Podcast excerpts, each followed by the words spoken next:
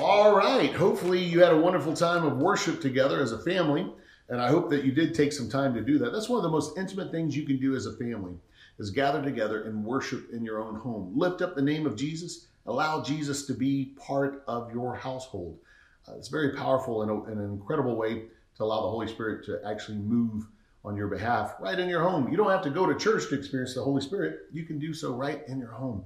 So I hope you did take some time and uh, allow the Holy Spirit to just minister uh, during the course of those songs. Uh, here in a moment, I'm going to get into my uh, message for the day.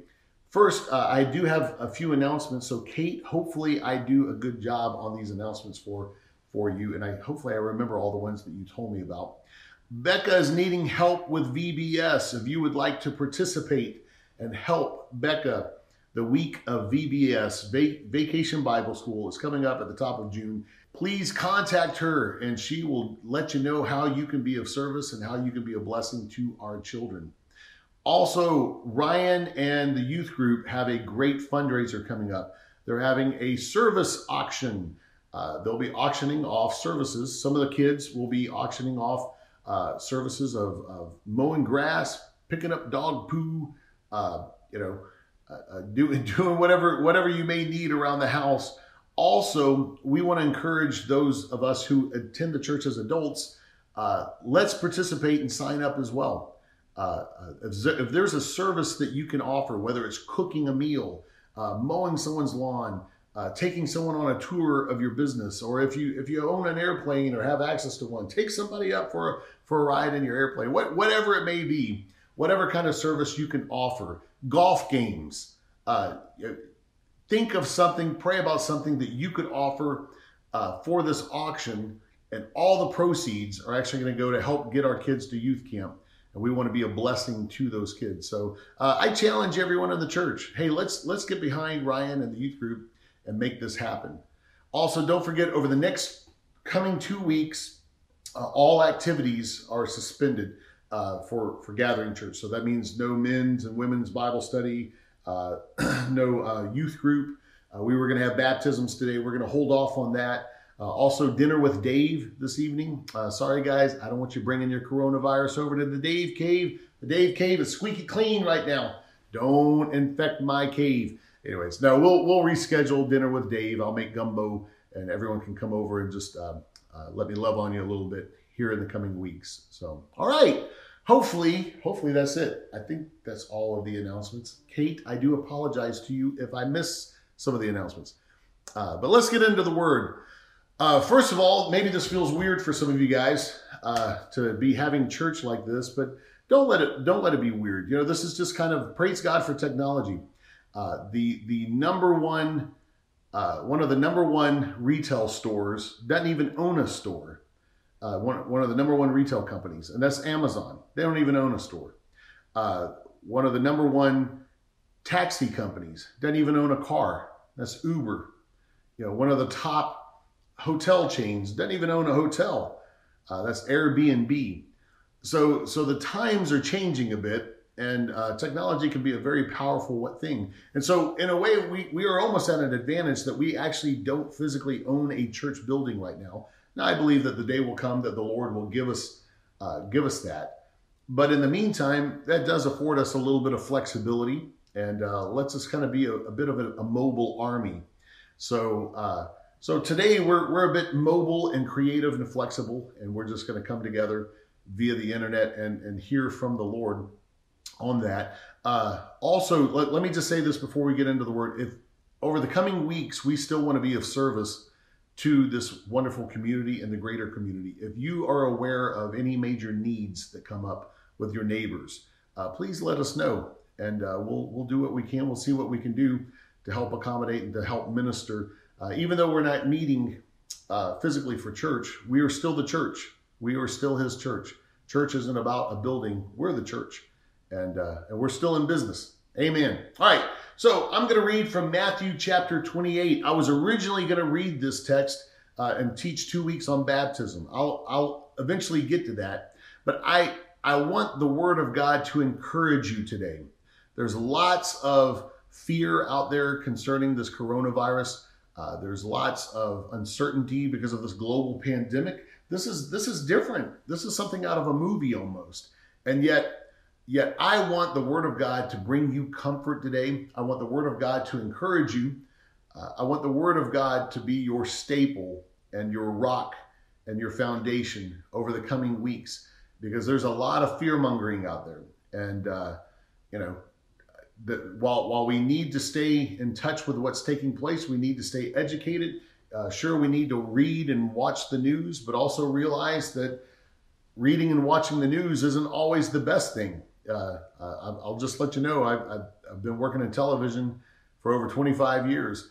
And, and the news, while they may want to inform, their ultimate goal is to sell airtime and sell commercial time. And uh, the more scaremongering they can do sometimes, the more commercials they can sell. So you gotta you gotta balance things out a little bit. So let's just get into this. While this verse does pertain to baptism, there's there's a jewel in here that we're going to launch into allowing you to fear not today okay matthew chapter 28 starting with verse 19 this is the amplified version Go then and make disciples of all nations, baptizing them into the name of the Father and of the Son and of the Holy Spirit, teaching them to observe everything that I have commanded you. And this is what I want you to catch right now. And behold, this is Jesus talking. He said, And behold, I am with you all the days, perpetually, uniformly, and on every occasion, to the very close and consummation of the age. Amen. So let it be. And so it is. That's what the word amen means. So, what Jesus is saying is, hey, I want you, I've got a job for you to do. Go out and make disciples of all nations, baptize them, and don't worry because I am with you in every way possible. I'm with you even to the end of the age, even to the consummation of time. He said, I'm never gonna leave you. That right there should bring peace to somebody that even in a global pandemic, we have a Lord and a Savior that's saying, Hey, I, I'm not gonna leave you. I hadn't forgotten about you. Don't worry. Don't hit the panic button. I didn't say it. The Word of God said it. Matter of fact, if that wasn't good enough, let's keep reading.